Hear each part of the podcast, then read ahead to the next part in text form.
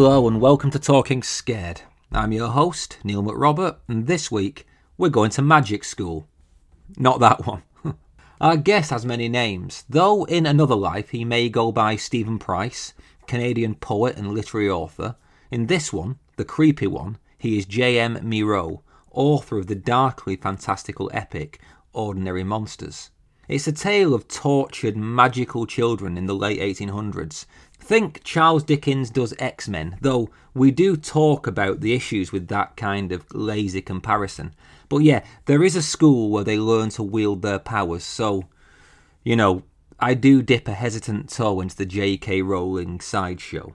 But, more positively, Ordinary Monsters is an all inclusive, diverse take on the topic, and that's one of the many things we discuss, as well as the creative power of the pseudonym tips on writing action scenes, real female detectives through history, JM's fascination with Victorian London, and his family's story of tragedy and adventure.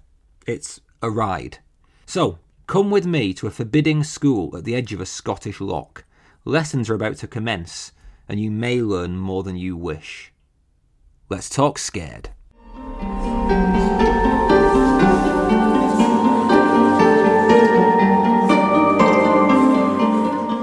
Hi, JM, and welcome to Talking Scared. How are you?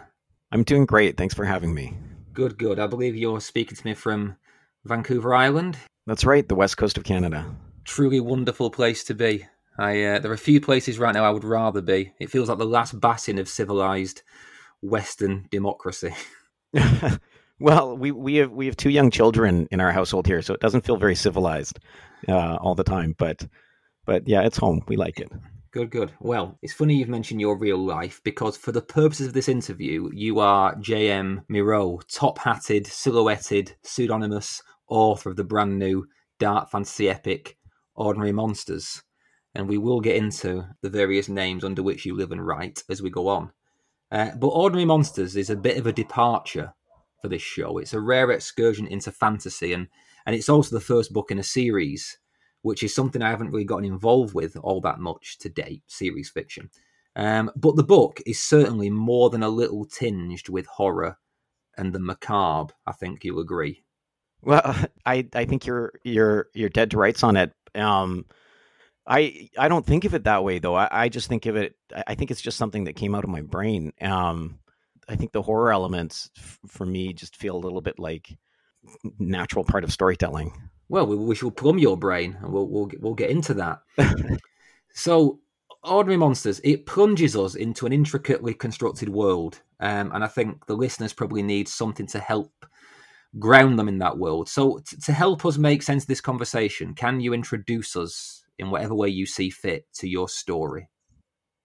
Well, I, can try. Um, you know, sometimes uh, authors are are the worst ones to ask for a synopsis. I mean, you know, if if we could reduce our our our novels into something that was a, a little bit shorter, then I think the novels would be themselves a little bit shorter. Uh, but I'll, I'll, I'll do my best. Um, the the premise of Ordinary Monsters is children with powers in Victorian uh, England being pursued by a sinister man of smoke.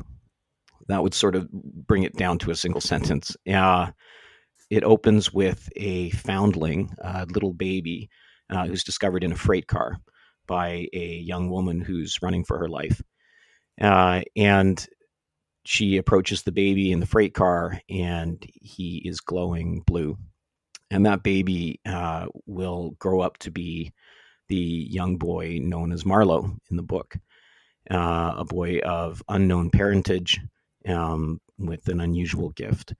Uh, in the second chapter, we're introduced to a second child, a young half black boy named Charlie, who is growing up in the American uh, South uh, and has lived a difficult life, a, a, life filled with, of course, the extreme racism of that time. And he has an unusual gift also.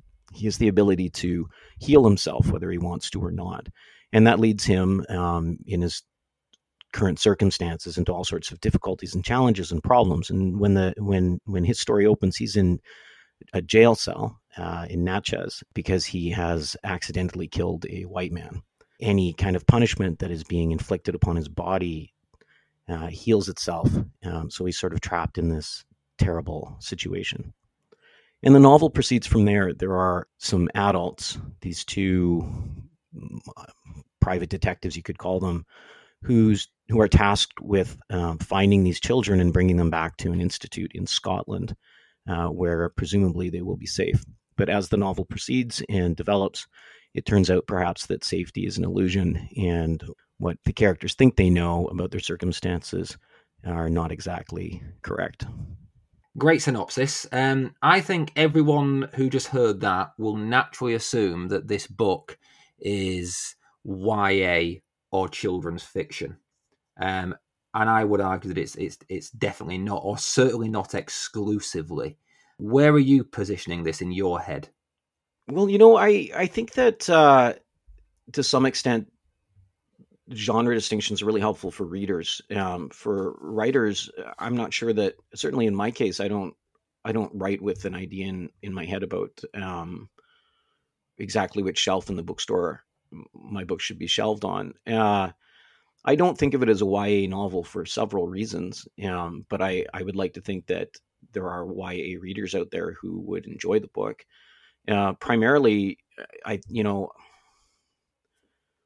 why YA is a tricky one because it's it's of course young adult fiction, but it's it's not really determined by the age of the reader. But if it were determined by the age of the reader, I think that there's some dark, um, troubling, trigger warning sort of things that happen in this novel uh, that I, you know, I wouldn't necessarily want a 15 year old reading. Um, but then again, there are 15 year olds out there who are far more worldly and wise and mature than I am. So maybe they would be perfectly okay. You know, I really primarily for me, I think that it feels like an adult novel because there's a degree of you know in poetry we talk about um, clear glass writing and stained glass writing uh, clear glass writing the purpose being to um, convey everything is a translucent way uh, to make it utterly clear. In stained glass writing you're calling some attention to the language itself as you're peering through the language of the thing being described and i think there's a little bit of the stained glass writing in this book uh, hopefully not flowery but you know the the language is um, complicated Yeah, definitely. But I mean, but it's also there are it's things like there are liberal uses of the word "fuck," which I really enjoyed, um, because every time I slipped into thinking of it as a YA or or, or younger reader's book, it was like, oh no, no, no, it's it, it's got adult sensibilities uh, and the levels of violence and the levels of of darkness. I think are are perhaps. I, I personally don't think it will be problematic for a YA reader, but I think it it's it's written in a way that wouldn't put off somebody who didn't want a YA book. Do you know what I mean? I think it, it has got enough in there to be considered either. I think, but that's that's, that's just good. my opinion. That's good. You know, I, I do think that the the characters themselves, um, their motivations are are murky, mm. uh, and that you know what might at first appear to be a simple delineation between good and evil, um, turns out, uh, hopefully, to be a little bit more complicated than that, a little bit more mm-hmm. like I think life is. Uh, and I'm not. I I think that might be one of the things that would distinguish it from the YA genre, where often the the the antagonist is is I, I wouldn't say villainous necessarily, but villainous um, mm. sometimes, and you know, and and the hero is is has has a, a purity to them.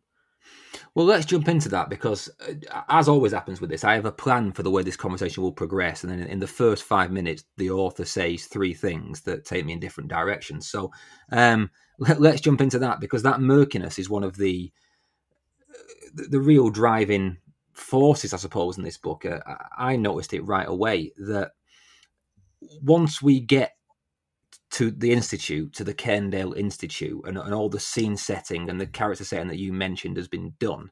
Um, characters who we think may be antagonists become heroes. There's a, a sort of bristly older woman called Margaret who I thought was going to be a really difficult, obstructive character, and she becomes one of the, the you know most likable heroic characters. And there are other characters, I won't say who, who are revealed to be much more sinister than we imagine. And early in the book, one character says, there's a line, he says, quote, everyone thinks they are the good guys.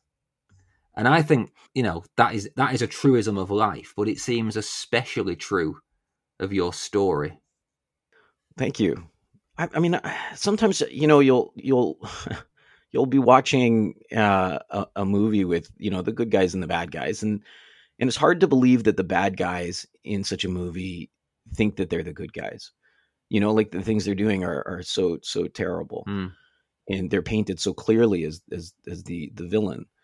But you know, in life, I I just don't think that it's exactly that way. I think it's a lot more complicated. And, you know, people um, they can justify terrible actions in many different ways. It was out of my control. I, you know, I had no choice. I had to do it. Or this is a terrible thing, but you know, it's it's going to bring about a, a, a better situation. You know, the the ends can justify the means, and you know, I, I just think that it's the slippery slope in life, and and if you can capture that, I mean, I wouldn't even call it morally gray. I think it's just if you can capture that shifting point of view, where from everybody's subjective experience, they're really not they're they're doing the best they can. Mm. Uh, then I think you get a little bit closer to the way, like you said, the way life is. Well, that's the thing as well, because it, it, yeah, it's not a case of someone who is a who we think of as a good guy is revealed to be bad. It, it is more complex than that in this story. It's more that you get an unpeeling of people's motivations, but Mm. it's never a simple switch from good to bad, is it? It's just you get a more sophisticated understanding of why they're doing things and what that means, and that that shifts them from one morality to another. Um, but I was interested because th- this book is about, you know, obviously gifted people who have special skills, and some of those people live extended lives. And there's another line that someone says, "The heart is made of time and consumed by time, by the knowledge of its own eventual death." And in in a, in a broader context, the implication of that is that we we we live and die and time is the enemy and we do the best we can with it. And that that that sense of our own mortality in some way influences our morality and how we live our lives. And there's this prevailing notion in this book that immortality or a very long life in some way disrupts the norms of humanity and human morality. And it feels like that's a key thing that these characters have they're working on a different scale to what we think of as you know normal human beings hmm It's so interesting how the span of a human life um, delineates our own mortality, but also our, our morality. You know, I um, I mean, it's. I feel like we we we we move through this life with our our loved ones who are moving through it with us. But if you were to outlive them all, if you were to watch them all perish and then move into a, a, a further time and an after time, how like how does that change you? Mm. How does that change your sense of what a life is worth and what your own life means? You know, I, I think it's a really interesting question and a very, very old question. This idea of death is the very thing that makes all of the the the good real. Not just possible, but real. Mm. I think it's fascinating. yeah because it's like the ultimate consequence isn't it because either either you you live a life in such a way as you want to succeed and and be liked so that someone won't kill you i mean taking this back to a purely you know animalistic things you know if you if you're not a dick you've got a more chance more chance that someone won't kill you but also if you you know if you are a, a spiritual person you think there is an afterlife then death is the kind of hinge into something else in which your morality is very important and if you take that Mhm. away yeah it kind of makes whatever you do not meaningless but it i suppose it it untethers it from ethics i suppose hmm it's interesting because last week I spoke to Scott Hawkins about his book, um, The Library at Mount Char. And I asked him a very similar question because his book, I don't know whether you've read it or not, but his book is all about these kind of godlike figures who are no longer tethered to, as I just said, human ethics. And it's just, it's made that that book and this book have made a really nice companion piece to each other because they're both sort of dark fantasies and they're both about what happens when the rules of humanity no longer apply and how that distorts our sense of right and wrong. absolutely there's i think you're you're you're very much on the in, in the right head frame for it i um you know the story isn't focused and obsessed on the idea of outliving the natural span of human lifetime, but it is um, very much tied to the idea of death and what death means for life and uh, what I mean, what might or might not come next. I, I, think that that's central to not just the kids and the children and their their abilities, but um, the world building of the book. Mm. Well, you mentioned poetry before, and, and I should say, I mean, well, you're writing this book under a pseudonym, um, and in your other writing life, you are a, a poet as well as a novelist. And I've had guests on the show before who, who who write poetry and never had the chance to ask them whether that part of your writing life influences your fiction. And before you, you answer, I'll just tie it to the point we've just made about immortality in a long life, because there is one passage in which you describe a certain character's very, very long life, a character who is called the Glyphic. Um, and he, he has this kind of one page, his life flashes before his eyes, and it's this sequence of fragments that go through hundreds and of years of life. And, and it felt very poetic in its imagery. And I wondered whether there was any overlap between those two halves of your your writing.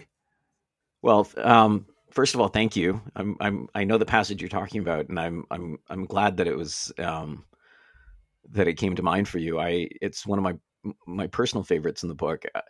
I, you know, the strange thing is, everything that that I feel like I'm saying as a writer is all coming from the same place. Um, but when it comes out as poetry, it's eh, the way that it needs to be said changes what exactly is being said. And when it comes out as a story uh, in prose, it, it's the same thing. It, it it ends up changing in the translation into the the the form that it's taking. Um, you know, the when I think of poetry, it's so much so much of my my thinking about the form has to do with the formal constraints of it whether it's the line and the line break and the way that that creates its own packet of meaning uh, or whether it's the the use of stanzas and the way that that uh, what I'm writing about plays across the stanza. These things are are the kinds of things that are in my head, and I think I'm thinking about those things because the actual subject matter of the poem, the actual source that the poetry is coming out of, is just me. It just feels like it's like anything else. It's just kind of coming from there. Um, the you know with the with the stories and the and, and the prose, I you know I I think that there's bound to be moments where you know it, it shifts the register. It moves from talking to singing, and it and it pulls back. Um, I think that's that's a natural thing for for any prose writer. Uh, the thing that I've always been wary of and resistant to is the idea. You know, there used to be this thing called the the poet's novel, the poetic novel, and it okay. was written with very flowery language, um, packed with abstractions. Uh, often there was uh, very little plot, and the language itself was was the thing that you were looking at. Um, and I, you know, I've always resisted that. I, you know, that's that's never really been the thing that that I've been that interested in. Yeah, but I've also resisted, you know, uh, what used to be considered flowery poetry uh, for the same reasons. I, you know, I, I I think that the language should be should be pretty hard, pretty clear cut. Well, I'm on board with that because there's, there's nothing I loathe more than than ornament without substance. so yeah, God, the amount of books I've read over my many years as a student that just I just think like, what is the purpose of this? Just like if you want to make something pretty, take to painting. You know, I, I need a story. Right. That metaphor you just used then about you know sometimes it talks, sometimes it sings. Uh, maybe it's because I knew you were a poet going into it, but there are just times in this book when it feels like you hit a different gear with the language, and I almost feel like, oh, you know, it, almost like the Stephen King thing with the pseudonym that comes to life. It's like, oh, oh as the as the poet taken over there for half an hour, and it, and it's just, do you know what I mean? There's just there's little bits where it's like I don't know whether it's you're more inspired or whether you're just more captivated, but that one piece about the glyphic's long life at one page, yeah, it just that definitely sang. Um, Thank you. This does bring us to the elephant in the room, I suppose. I, have hinted at it. What, obvious question, but why have you published Ordinary Monsters under a pseudonym? Um, well, you know, uh, the question actually that you're asking has, has kind of two questions in it. Um, to go to go back, I, I would go, go back about ten years for this. You know, I've I've always been a reader of fantasy and a lover of fantasy, and fantasy is what made me want to be a writer back when I was a kid. Um, and uh, but as you're, you know, life's long, and as you you grow up and you you change who you are and you experience new things, I ended up being seduced in my late teens, early twenties into poetry, and I pursued poetry with a with a single minded passion. Um, and uh, and fantasy books became a kind of refuge for me things that i read as a reader not as a writer. So i could turn off that writing part of my brain when i would read them. And i had no desire to write fantasy stories. They were just kind of the safe space for me as a writer to to hide in. And then we had kids my wife and i and as happens you read stories to children at bedtime which we do every night. And the stories for children are almost overwhelmingly imaginative literature. Not quite fantasy always but but often with these fantastical elements. And something about the intense experience of having kids uh, and the nostalgia that you you get as a young parent, remembering your own childhood moments that you know these memories that have been buried, and reading these stories to my kids and seeing their eyes light up and their you know the way that their mouths would hang open as they were waiting to find out what would happen next and eager for the page to turn something about that rekindle, I guess, in the storytelling part of my brain, those kinds of stories again. And I started dreaming them up without even really thinking about it. Um, you know, I've always got these possible ideas for stories happening. Uh, and, but these, they, I started dreaming up these really fantasy stories and I didn't know what to do with them. But I, you know, I would sit down sometimes when a project I was working on would reach a stopping point and I would just kind of start fiddling around with these other stories. But they weren't quite working. There was something about them that that it, it was like my imagination needed to be given the permission to to dream in that particular way and translate that into words.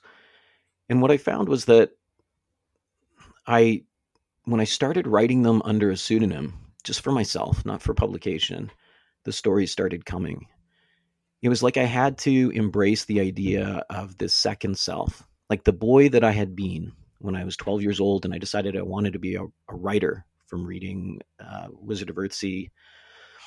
Needed the chance to sort of sit alongside the person I'd grown into, uh, and be able to, I don't know, write freely.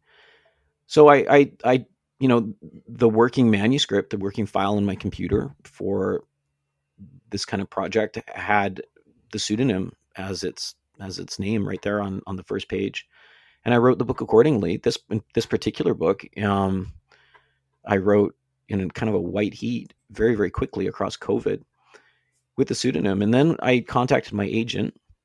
I finished it and I showed it to my my wife, who's a writer, and she she was very supportive. She said, "You know, this this is this is pretty good. I think you have something here. You should send it to to your agent." Yeah, and I I wasn't sure what to do, so I sent it out to her, and I said, "You know, this is kind of different from the other work you've seen by me." Yeah, um, I mean, it's still recognizably my sentences, but you know, the nature of the story is different, and you'll see that it's got a different name on the title page.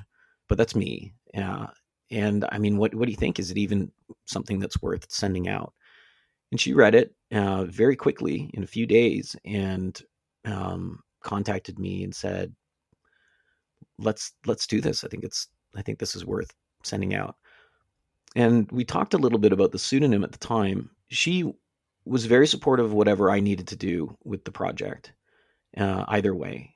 But I felt a little bit like I wanted it to go out with the pseudonym to uh, honor the process of writing the book. I didn't want to keep it a secret. So I was sort of torn a little bit between the two things. You know, I didn't want to keep who I was a secret. Uh, and then when we sent it out, I also I wasn't quite convinced that anyone would any publisher would actually necessarily want to buy the book.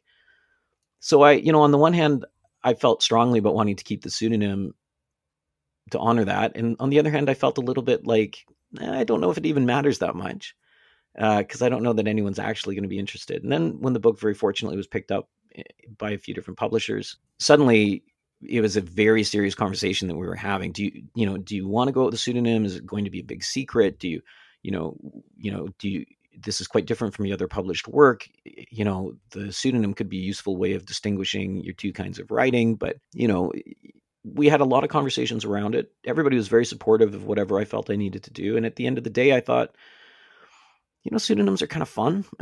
like it, it, it could be a fun thing anyways. And let's give it a try, but let's not make a secret about it. Uh, you know, let's not turn it into some sort of um, sideshow. Just let's put a different name on the front and, and, and send it out. And then I'll do interviews like the one we're doing right now and, and talk about it if it comes up.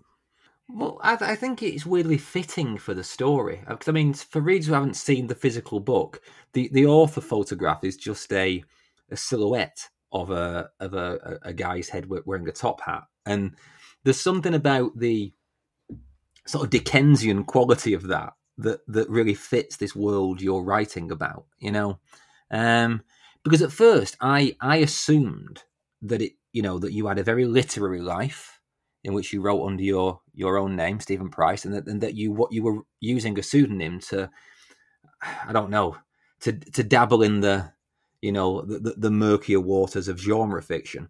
But then I look back through your your published work, and your novel, for example, by Gaslight, is also a piece of genre fiction. It's a detective story, you know. Um, so then, so then I thought, oh, okay, so it's not a kind of literary snobbery thing. This, it, it it's something else. Yeah. So that your, your answer reassures me because I have I have an issue with with the idea that the fantastical is in some way lesser. Yeah, um, well, I'm I'm glad I'm glad that was your your reading of it because that that is that that was a, a big concern of mine. Um, probably the only thing that made me hesitate about using the pseudonym was that I didn't want anyone to get that impression because, of course, the the two genres. I mean, there can be there's snobbery on both sides, right? And and there's a, there's an unnecessary tension between you know literary fiction and, and SFF or spec fic, and I, I was very concerned about that. But I, I, you know, I did get some good advice, which which was that if you don't make a secret about it and, and you go out there into the world, it, hopefully no one will will make that mistake. You know, my second novel by Gaslight, it, it's a, it's about a detective and it's set in the in Victorian um, times, uh, and it, it it definitely has the the components and aspects of genre fiction in it. Um, my first novel is uh, uh, novel about an earthquake striking the west coast here in Canada, which I um, want to read. I, that sounds great. I read this. I read about that today, and I really want to read that book. it, you know, it feels like it was a long time ago, but you know, in, in some ways, that's that's a post-apocalyptic mm-hmm. um, spec fic novel itself. You know, so it, this is definitely something that's that's there and that's in me. My first collection of poems um, is a poetic biography of Harry Houdini, the escape artist and you know I, at the time what i understood was that i was i had a, I, I couldn't really i've never been able to write poetry about myself in the first person without it feeling somehow diminished.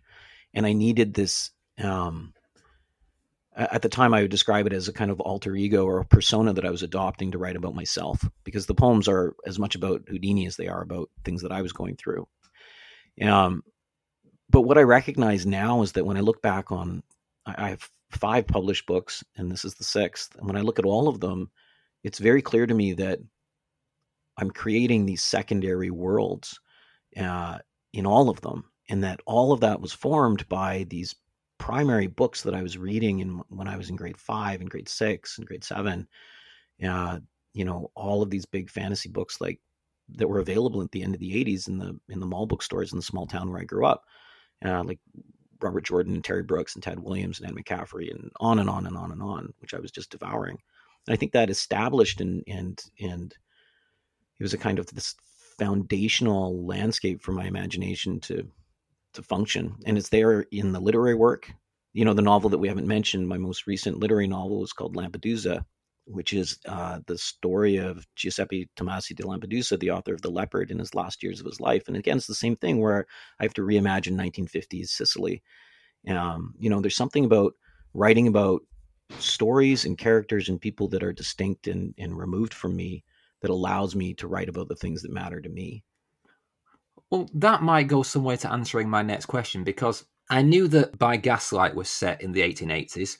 Obviously, Ordinary Monsters is set in the 1870s and 1880s in London. I didn't know about the Houdini collection of poems, but that also takes us back to that sort of fin de siècle world. As a Canadian living in one of the most beautiful parts of the world, what what what draws you to the like the murk and the grime and the filth of Victorian England?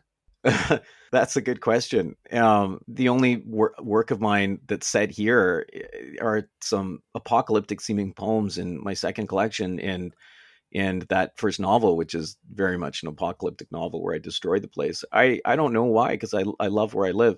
The Victorian London, I you know the my my on my father's side of the family, my great grandfather came over from Victorian London. Uh, to the west coast of Canada, and none of us ever understood how or why he he he came. He came as a young man. He was trained as a gunsmith um, in London, and uh, one of those skills was akin to locksmithing.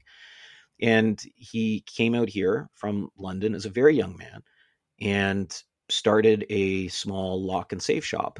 And that shop was passed from father to son because it was always sons in my family for those generations, uh, all the way down to the present day. Uh, and although it's recently been sold, it was un, until it was sold, it was the oldest privately owned security company in in Canada, and that was a big part of the family, my family when I was growing up. Of course, nobody knew how this foundational figure in our family ended up on the west coast and then a few years back about well 10 or 15 years back um, my grandfather's younger brother, this is after my grandfather had passed away, came down from he he, lived up island. He was a, a bit of a hermit. Uh, living on a mountain, and he came down because he was he was too old and infirm, and he needed to be put into a home. And the whole family had an opportunity to meet with him and talk to him. And this is somebody I'd never talked to. And he had these stories, stories about his brother, my grandfather, which were heartbreaking. Uh, they were very much two young boys who, um, after my great grandmother committed suicide, they were very much on their own, uh, kind of taking care of each other. We always knew him as Uncle Bud, but that wasn't his name. He was just that was just his name as spoken by my grandfather because uh, when they were young, little boys like nine and seven, and their mother had killed herself. My grandfather said to his brother, "Don't worry, Bud. I'll take care of you. You'll be my Bud, and I'll be yours." And he always called him Bud from that day on. Uh, anyway, so Uncle Bud um, told these stories, and one of the stories he told was about his father. And he said, you know, the reason my my father left London is that he was fleeing the law. Hmm. He got in some serious trouble with the law, and he got on a boat and he sailed across the ocean. He got to Canada, and that didn't feel far enough. He was still frightened that they'd come after him, so he got on the train and he rode the train west all the way to the west coast. And that still didn't seem far enough, so he jumped on another boat and he came over to Vancouver Island and there was nowhere left to go, so he stopped there. And I never found out what kind of trouble he got into. But the idea that the founding figure of this security company was himself a fugitive from the law was so intriguing to me that it formed this core fascination that turned into that book by Gaslight, which follows two characters. One is the real life private detective William Pinkerton, and the other is uh, a made up uh, criminal figure named Adam Foole uh, in these alternating chapters. But William Pinkerton is, as he was in life, although he's on the side of the law, he's a, a dangerous, unpredictable, violent man um, who believes the ends justify the means. And Adam Foole, as I dreamed him up, was, uh, although he's on the wrong side of the law, he's a character who believes that the ends can never justify the means, and he has a strong ethical and moral compass and center. And the story follows these two characters. Uh, my great grandfather actually appears in the book in a little cameo hmm. appearance working hmm. in a shop in London. Uh, and that's really where my fascination with Victorian London began. Uh, when this novel was dreaming itself up for me, the setting was a part of the initial idea. You know, I was driving my kids home from, I think, gymnastics or something. And, uh, you know, I just had this idea in my head that popped into my head kids with superpowers in Victorian London. And it just seemed like a throwaway idea. As I said, I get lots of ideas, and I came home uh, from dropping from picking the kids up, and I, I my my wife was was was there at home, and I said, "Hey, honey, what do you think of this as an idea?" And I told her, and she stopped what she was doing, and she looked at me and she said, "That one, write that one. That's a great book." Uh, and so I, I I I sat down and I did. Um, because I'd already written by Gaslight, so much of the research was already in my head. I already knew a lot about that time period and that era, but I also didn't want to repeat the same book. So um, many of the settings are significantly different, of course. Well, yeah, it's a bit of a globe-trotting book. I mean, you take us to Tokyo, you take us to the the South of America. Um, you, you take us to Scotland, and I will get to Scotland shortly. Uh, yeah, it is quite a globe-trotting book. I, I, have got to ask, bit of an elephant in the room again. Um, you mentioned you're a fantasy fan, and no doubt you've kind of re-engaged with fantasy as a father. Um, you must be aware of the fact that Ordinary Monsters exists kind of under the looming presence of other major franchises about magical young people. So obviously there's, there's Harry Potter, but I'd argue that this book actually treads closer to the X Men universe and, and also in this idea of, of another world that contains sort of predatory monsters. It has shades of Stranger Things. Now, let's be clear, you do something quite different in your telling. It's got a very different kind of lore about it and um, and a very different setting as we've discussed, but you still must have felt the pressure of that proximity.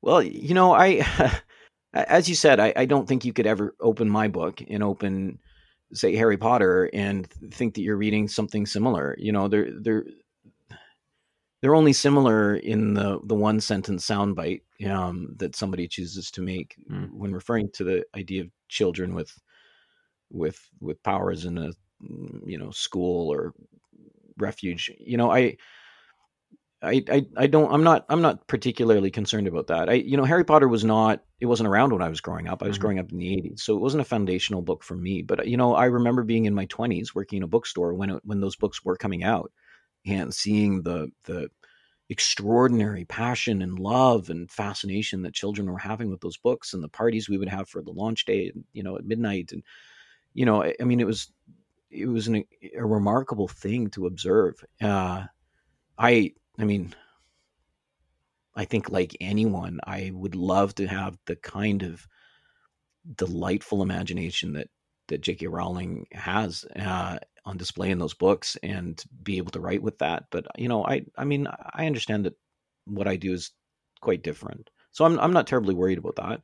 You know, if if anybody sees a a, a connection or a parallel or an echo and likes it, then I'm I'm pleased. Uh, if anybody sees one and, and, and doesn't like what they're seeing, then you know I'm sorry for them. Mm. Uh, but I, you know, for me as the writer, I'm I'm just writing the story and, and telling the story that that that occurs to me. As far as the X Men Echo, like I said, the the uh, the kernel for the idea was just this idea of children with powers. Mm-hmm. Um, and I think you know, as soon as you start using the word powers, you're you're casting back to comic books. And I, I grew up with comic books, um, and I think my imagination was formed by them. But again, I you know, if you've read X Men and and and you read my book, I, I don't think you're going to see anything that that looks like X Men aside from that that vague idea. To be clear, you know, the idea of of superpowers, although the phrase itself comes to us, I think, from comics, I, you know, that that's really been around as long as we've had epic mm-hmm. poetry and epic oral storytelling. Mm. If you go back to, to Homer, or if you you you fast forward to to Beowulf, you you know you, have got these super powered humans yeah. uh, fighting monsters. Indeed, yeah, I wanted to just give you the chance to address that because I think a lot of the comps I've seen about this, you know, say things like X Men meets Charles Dickens. I've done a bit of that myself, and I, I, know that those things serve a purpose to kind of like get reader interest. But I wanted to sort of give you a chance to to to distinguish the book from that stuff because it is very different, um, tonally as well. I I'm, I'm not going to put you on the spot with this. I'm going to say this. This is my comment, but I also am a huge fan of the Harry Potter stories. Uh, but I do feel like your book is a nice palate cleanse for people who, who for a number of reasons, are becoming a little tired of J.K. Rowling because it, it, your book is much more diverse in its cast list. It's it's very inclusive. Um, and it, it, it sort of starts at a point of the furthest extremity of darkness the Harry Potter books go to, and then it gets worse from there. So I, I do think for uh, for for readers who have developed a problematic relationship with J.K. Rowling, th- this might be a nice alternative. That's just uh, just my opinion. Um, let's get into the books. We've talked about a lot of periphery and not much about the plot. So th- there's a few things. First of all, you mentioned that that quite touching story about um well, sorry in case i'm mixed up was it your grandfather and his uncle bud my grandfather's brother. Grandfather's brother. That's an incredibly touching story. And i wonder like is that at the heart of of the character of jacob marber? So so jacob marber is the, the, the sort of the ostensible villain of this piece although i think he's a lot more complex than that. But but he's driven by the tragedy of losing his brother when he was young uh, and they were kind of caring for each other. And it, and it feels like you have a kind of empathy and a sympathy for Jacob Marber yourself. And I wonder whether is there any any influence there from that story you were told as a child? Well, you know that that's a great connection to make. I um I think that what you know the book is dedicated to Dave Balchin, who was my my grade six teacher, who I credit with um, kind of saving me in some ways from this profoundly lonely, bullied place that I was at um, in my elementary years. And I was I was turning to fantasy fiction as a, as a young boy because I was finding a refuge and a uh, kind of companionship in it um, because I, I didn't have any anyone else, um, any like minded kids to to be friends with. I was very much the the target of of this this degree of bullying that you know kind of formed and shaped me. And then by the time I got to grade six, I was I was very isolated and this teacher i think saw a boy in need of some kindness and um, started recommending some books including that book a wizard of earthsea uh, by ursula k. Le guin. Um, and and sort of helped me find a way to survive something that i was i was facing down and not quite comprehending. Um, the entire book ordinary monsters or the talents really which i sort of in some ways think of as a single book although it's spread across three they're they're books written about difference. You know, it's about it's really just an, ex, an in my mind it's just this this extended hand from the future going back to that scared angry lonely 12 year old boy and putting a hand on his shoulder and saying you know hang in there kid you know it gets better you know you're not alone you feel like you are, but you're not. And the fact that you're different from everybody around you, uh, that's that's okay. It's not only just okay; it's it's the source of your strength. And so when I was conceiving this book and this book was developing on its own, I think part of what it was doing, part of the way it was writing itself, is it was taking the idea of isolated children um, and making their difference their strength and it seemed fitting that it was happening in the Victorian age because that was the the the century of of I mean obviously there have been orphans in every century but that's very much a century of the orphan very much a time when you know these children were uh, left to fend for themselves and most of them of course would perish and they lived terrible lives uh, and there were very few protections but there was a growing awareness of it and and a desire for um, social change at a at the street level. Um, and and you saw orphans showing up in, of course, Dickens fiction, but in in fiction throughout that century. Um, but I liked the idea of being able to go back because it is fantasy. I liked being able to go back and take these these kids who who were alone, who were helpless, and empowering them, giving them a degree of agency.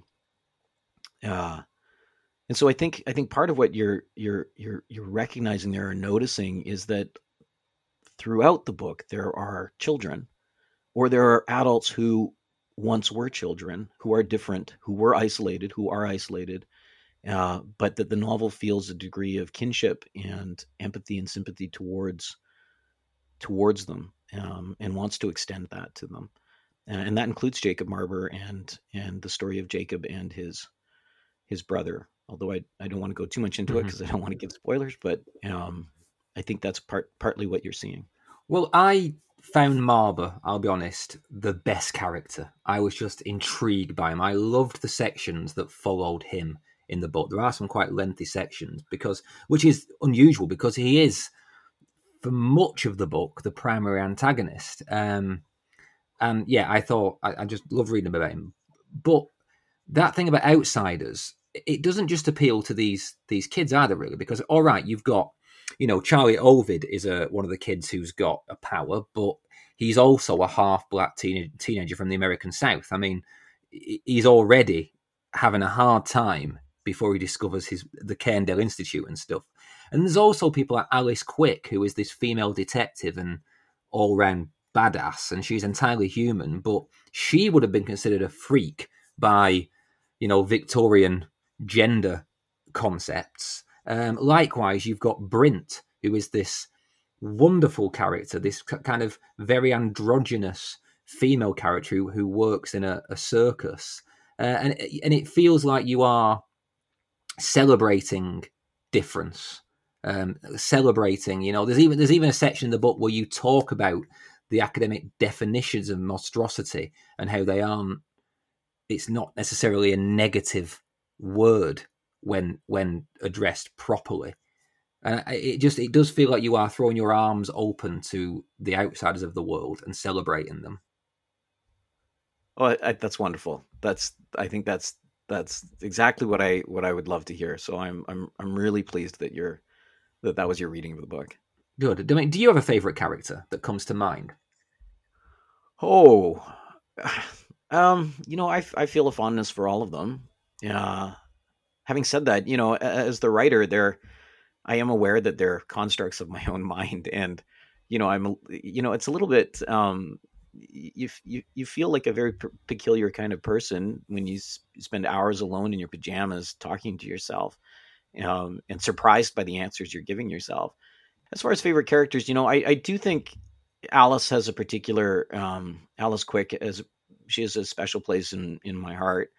Uh, she was one of the first characters that I had. She actually is is is based on this historical figure named Kate Warren, who was the the very first private detective agency was the Pinkerton Agency, founded by Allan Pinkerton, and he, in his early years, hired several women uh, to be um, private detectives because women could move in places that that his male agents operatives couldn't.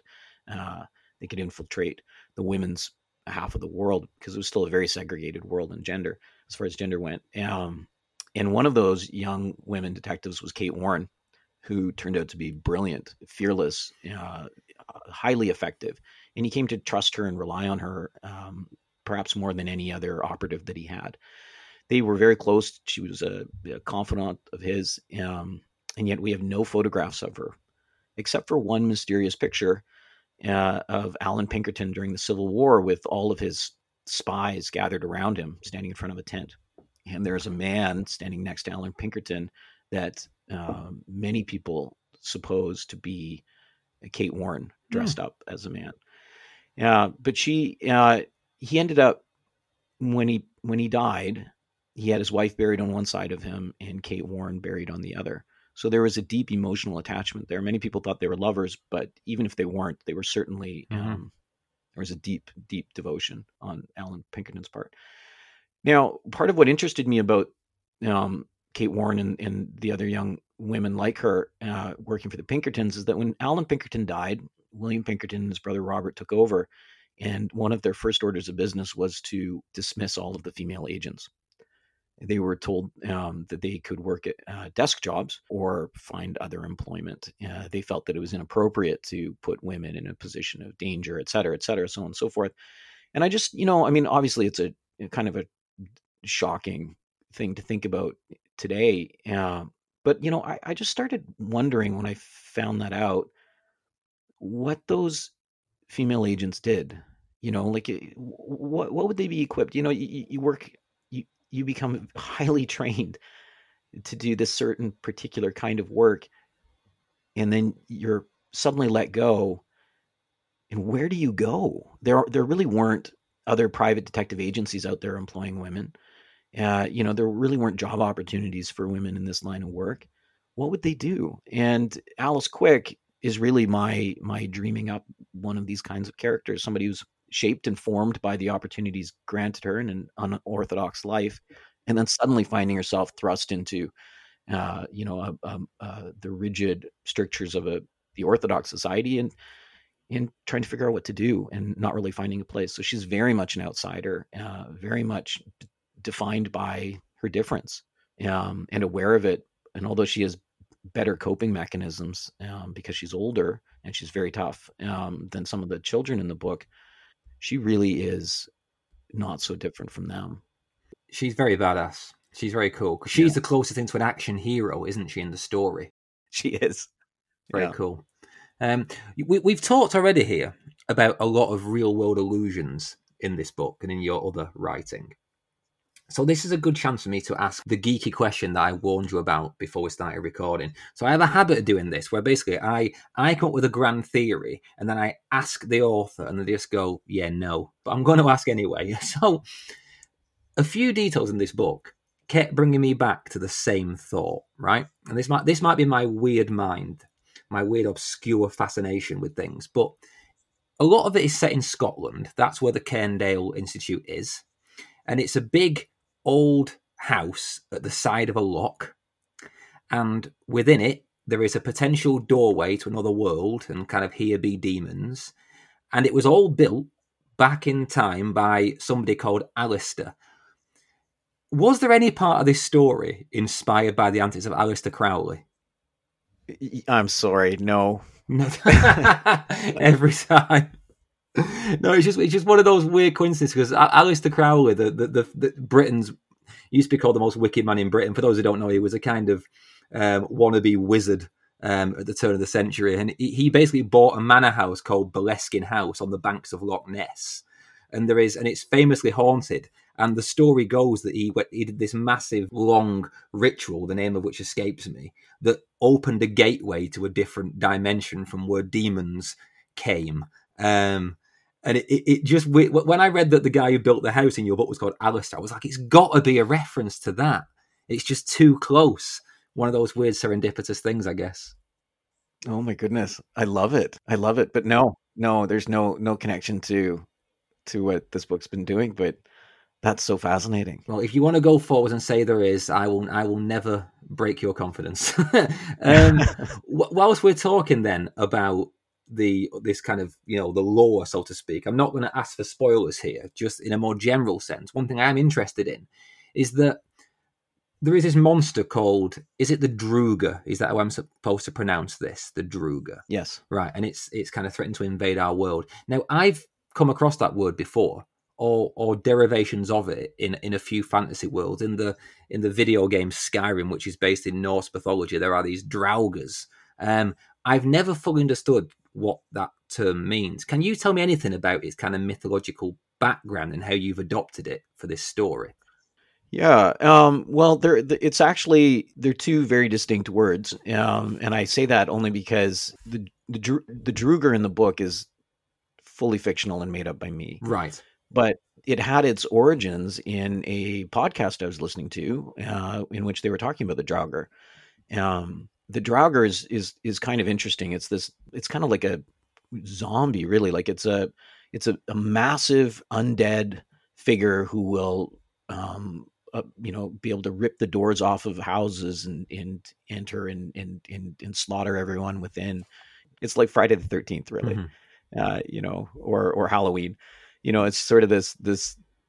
It's the the unkillable, unstoppable m- monster and uh, and I, I found it really fascinating in part because I was as I was dreaming up this book, I knew that I wanted gray space between living and dying, life and death, uh, and so I was looking for the monstrous in in in that place. Um, but really, that's about as far as it goes. The the the Drughr is not a Draugr. Okay, so it's your own mythological bad guy or or bad girl.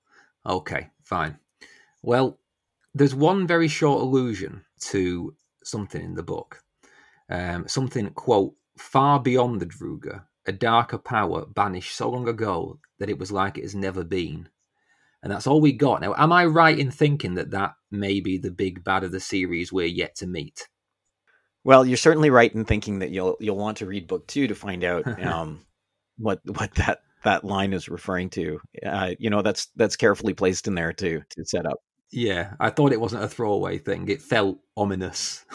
yes, that's good. Well, it makes me think because like you, this other world through this gateway, the it, it feels weirdly like a kind of ocean depth, right? It feels like unexplored territory, and who knows what is swimming swimming there. You know, that's what because there, there is one short section that's set in that other world, and it, it really does feel like the deeper you go, the more horrors you may find. It almost feels like that that that, that scene in the Phantom Menace where there's like they go to the Gungan's city and there's like a big fish chasing them, and that fish gets eaten by a bigger fish, and then that fish gets eaten by an even bigger fish, and then someone says there's always a bigger fish.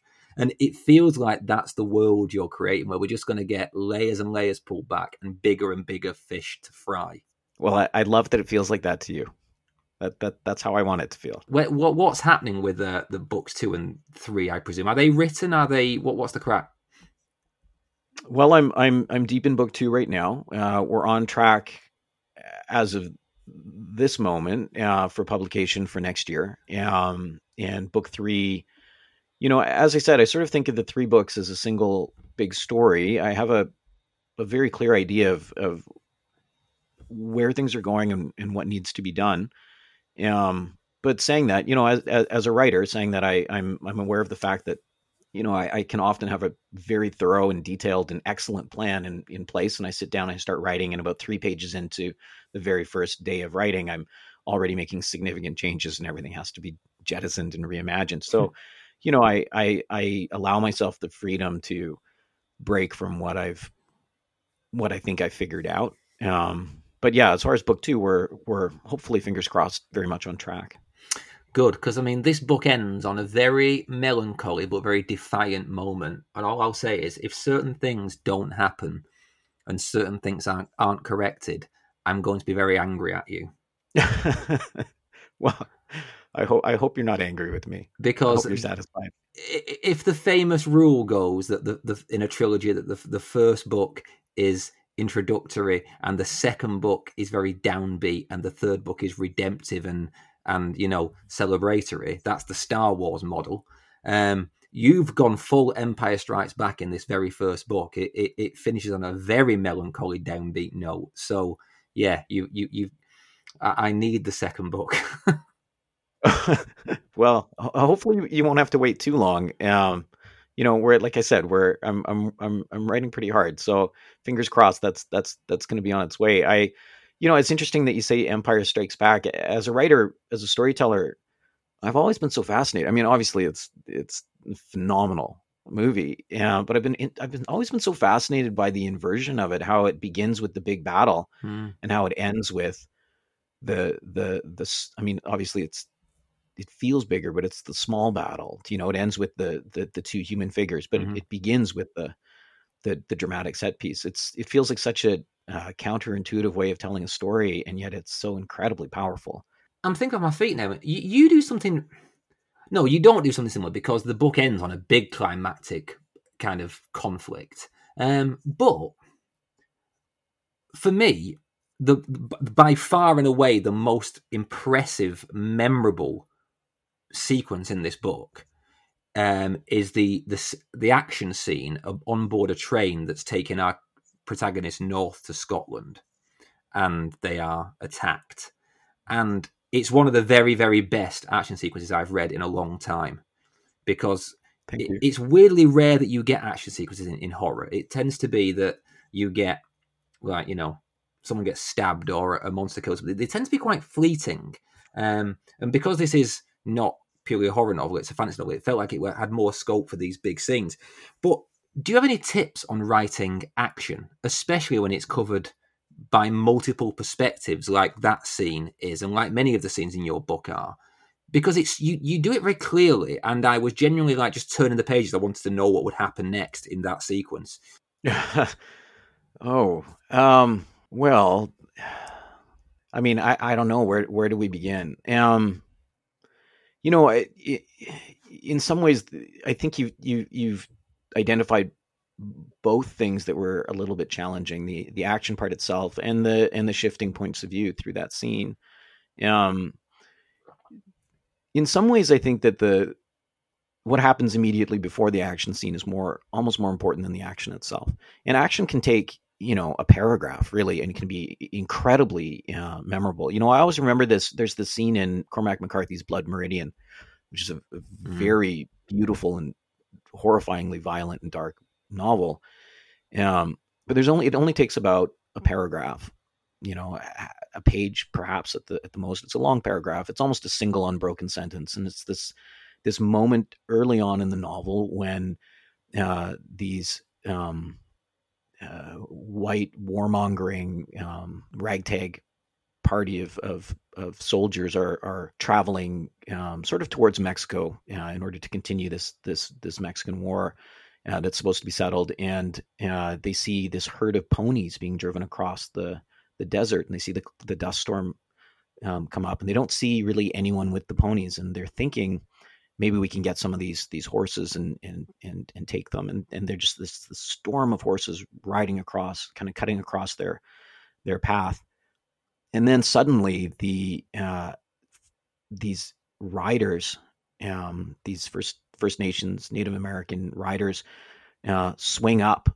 from where they've been hiding themselves on the far side of the ponies and uh, up, upright, and they've all got um, weapons, and they slaughter uh, these these this ragtag army, and they disembowel and do the most horrifying things to these to these bodies, and it's all written in only about a paragraph, but it reads in your mind as if it's going on forever. Mm. So you know, a, a, little bit of space can ca- carry a lot of a, a, lot of weight in a book, and I, I always think of that passage because it's horrifying and memorable and brief. Um, but you know, part of what makes it effective is that long lead up which takes at least as long, perhaps longer, as they're seeing the horses and they're trying to puzzle out what they are, and you know the the slow dawning realization of an opportunity, and then the opportunity turns into surprise. All of that setup is the thing that makes the the action effective. Uh, you know, or you can think of the the two towers that that the movie where everyone's waiting at the is it Helm's Deep? Mm. There, you know, and you see these the faces of these these people waiting for the the the the attacking army to to come and and it's that long silent anticipatory moment that that I think makes the the action effective and powerful. So I, I think I think that's you know maybe the the first advice I'd give about an action scene as far as the roving point point of view. Um, you know, it's really all about where you exit your point of view and where you enter it uh, when you move from character to character, especially in an action scene. So you want to um, cut it kind of. If, if if we were talking about film cutting, we would be cutting it on the offbeat, uh, so that it you know you're sort of instead of taking a full step, it's a half step, and you're about to come down, and then you cut, and then you begin at the next point again. If that makes any sense, I don't really know. No, it doesn't. I'm I'm glad you mentioned kind of film because the entire scene feels incredibly cinematic. And, and when you talk about that build up, there is just one image that has really stuck with me where Jacob Marber stands in front of this moving train and as it hits him he kind of bursts into the into smoke because as you said right at the start this that he's a, a, man of smoke and he bursts into this smoke and the train screeches to a halt and i just keep seeing that this guy stood there with his arms outstretched as a train barrels towards him and then boom he's just vapor black vapor and that feels just like ready for the big screen. So I, I do wonder with things like this, have there been any talks about adaptation or anything you can talk about? Um, yeah, well, not, uh, nothing I can really talk about very much, but I, I, can tell you that the the rights have been optioned. Um, you know, and optioning doesn't necessarily mean that a project's going to be greenlit or move ahead. Um, but it's early days yet, and and uh, it would sure be fun to have it to have it translated to the screen. It, it, feels like it could just be turned into a film. It just feels that way. I wonder. Did, this is a question that writers often don't like. Was there any part of your writer's brain that had one eye on adaptability when writing it? No, unfortunately, I, I, I don't know how you would do that. Um, but I, I do know that the the stories that make the best movies are short stories or novellas, and it has to do with structure. Um, and novels are particularly tricky uh, to translate to the screen. With the the rise of streaming um, and I mean long form television, I, I, think there's been this great gift given to mm. novelists where you know their their work can be translated in a way that that uh, allows for the time to capture a lot more of the things that go on in a novel. Um, but you know, so much of the art of of fiction has to do with point of view, um, has to do with the way that you you manage the language, um, and you you move directly into the I don't know the interior camera of the reader, uh, and television and film is a, a completely different art form. Um, so I, I, don't really know how, unless you work with slightly different structures or shapes or simpler stru- structures and shapes as a novelist, I, I, don't really know how you would ever write a novel that mm. that you would be thinking this would be very easily translated. Maybe it's a testament to, the, to kind of the, the, the visual clarity of your writing, but I could just see them as movies. Like I say, that scene on the on the train and, and other aspects, that it just felt ready to just pick up and put into a visual medium. So I, I, yeah, I do hope it happens in whatever format. Thank you. Moving to the last two questions, I ask everybody. We, we, you've mentioned a lot of books that have been an inspiration for you. Can you recommend a particular book for my listeners, um, and tell us why you've picked that one? Yeah, um, well, I can tell you one that I've read, reread recently um, that I hadn't read in a while. Uh, um, this is a book. Uh, now, this is this is pretty pure high fantasy. So we're not really in the realm of horror, uh, or you know, I may be talking scared. Um, but but I'd love to give it a, a shout out. It's by Patricia McKillip, uh, who passed away recently. Um, called The Forgotten Beasts of Eld. Uh, and you know, I I read it because she passed away, and and I was just thinking about um, you know what we leave behind us, and and it seemed an, a great opportunity to revisit her work. Uh, but I hadn't remembered the book as clearly as I thought I had. You know, one of the books that made me want to be a writer was A Wizard of Earthsea by Ursula K. Le Guin. And part of what, um, part of the reason that it stuck with me was the language, that it, it felt like it was a, a very old voice. Uh, it felt like it was, it was tapping into a kind of, um, poetry that is closer to what we get when we read Homer or Beowulf or you know any of these these great epics of the past. And I hadn't remembered that McKillip's book, Forgotten Beasts of Eld, is doing the exact same thing. It is so mysterious and so beautiful, uh, and it's also incredibly um, forward thinking and cutting edge in its depiction of uh, female characters and their agency and an envisioning of a kind of storytelling that is not centered around the um, I mean, I, I hate to gender it, but the the the masculine version of the conflict, mm-hmm. violence, um, uh, version of the fantasy novel. You know, where you know you have great armies and and and and monsters that are attacking, and you know there's hacking and slashing with swords. The Forgotten Beasts of Eld works very differently.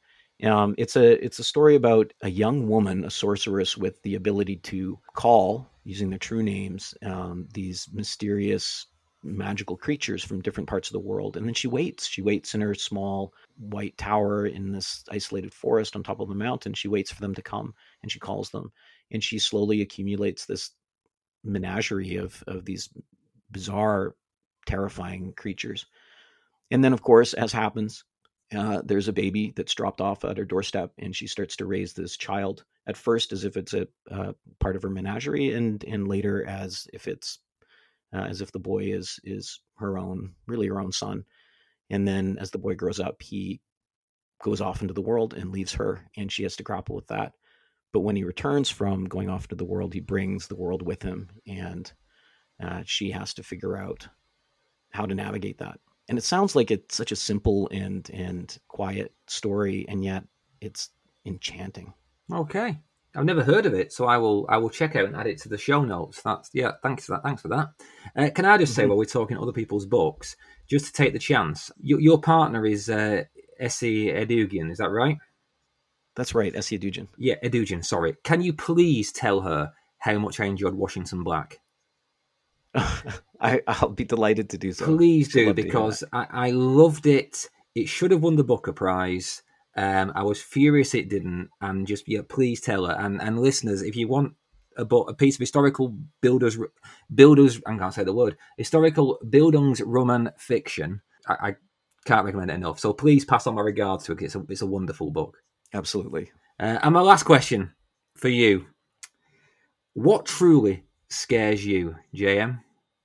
Um, aside from public speaking, uh, you know, I have uh, two recurring nightmares that I've had for the last 10 years. Uh, and the first one is my our daughter, who's our firstborn.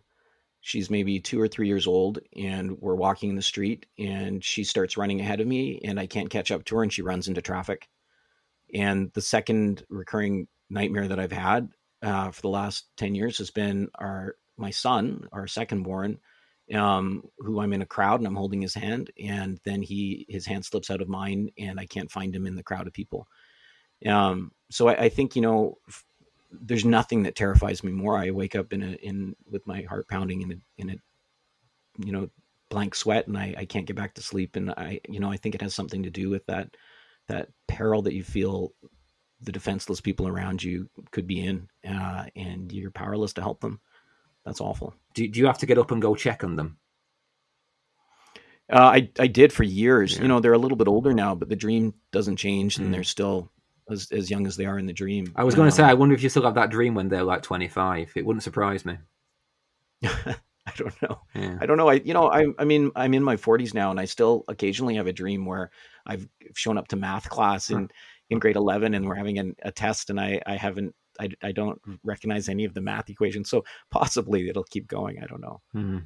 Well, well, I mean, you get to, I would say at least you get to take care of the, the kids in your books, but you, you don't take particularly good care of them. Awful things happen to them, which is why I need book two to, to correct that. Um, but JM Miro, listen, it's been a pleasure. We've talked, been one of the longest episodes I've ever done this, but it is a 650 page book. So what do you expect? Um, it feels like one of those books that's going to do absolute gangbusters. Um, JM Miro, thank you for talking scared. Neil, it's been such a pleasure. Thank you so much for having me.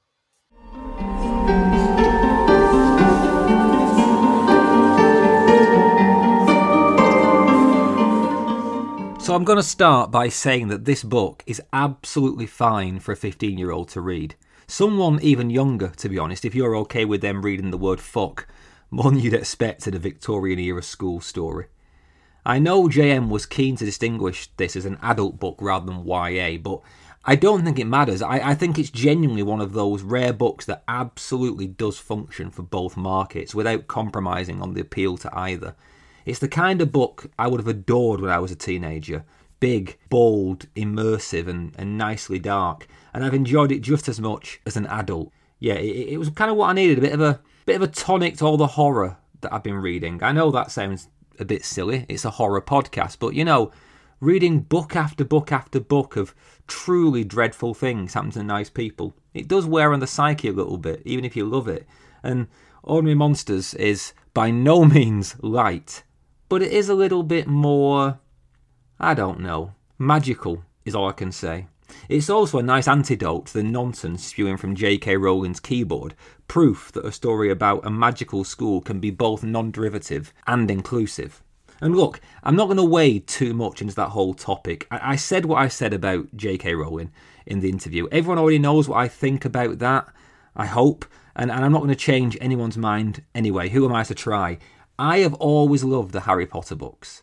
Loved them. Think they're wonderful even as I've become utterly appalled by the author's rhetoric and, and, and what I once considered a misguided take that was based optimistically on flawed good intentions, it now looks indivisible from hate speech. And I'm I'm not sure what to do with that when the books meant so much to me. And I've already de- recorded and deleted a whole thing where I tried to explain those feelings, and I've I just came across as sanctimonious and half-assed at the same time, which is is quite a feat. I think it's a far more positive thing to talk about Ordinary Monsters as a palate cleanser to all that. It not only throws its arms around the world's outsiders, and by that I don't just mean the white middle class ones that look like Emma Watson, but it also shakes up the gender expectations of the characters. JM didn't seem to want to go down that road, which I understand, but I have my suspicions that it was a somewhat intentional corrective. But either way, it's a great way to approach a familiar story setup. And it feels like this is a series that's going to explode in popularity, and I hope it does because it manages to be both truly horrific in parts, but also keep its heart completely in the right place. Now, normally I say get in touch about anything, and that still stands always, but don't come at me about criticising J.K. Rowling. There's no point. No matter how much you or I love a book, I'm never going to be on board with anything other than the idea that as many people should be happy as can be happy. I'd rather you contact me with your thoughts on Ordinary Monsters or any other book that you love. Also, on a more practical note, I've kept December almost entirely free this year to perhaps catch up with authors who don't have a book out in 2022, but who I really should speak to. Ania Ahlborn is on that list, but let me know any other suggestions. You can reach me at talkingscaredpod at gmail.com or on Insta and Twitter at talkscaredpod. Always delighted to hear from you. And, and do me a favour, I'm trying to make another leap forward in listenership. So if everyone who likes this show tells just one friend about it, either online or off, that can make a massive difference. So please do. Also, leave a review. And if you fancy it, join Talking Scared Patreon for loads of bonus content. I recently did an hour long thing explaining my choice of 50 best horror novels, and it went into places, into memory and nightmares and, and all sorts of stuff. So, yeah, sign up.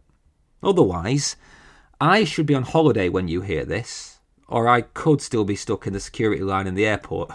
Either way, I'll be back next week with Stephen Lloyd, ex comedy writer for shows like Modern Family and How I Met Your Mother, who has turned his hand to some satanic school horror. That's the final piece of this trilogy of adolescent terror that we've been going on. Until then, embrace the inner you, open your third eye, and do other, less nonsensical things to be happy. Read good books, and remember, it's good to be scared.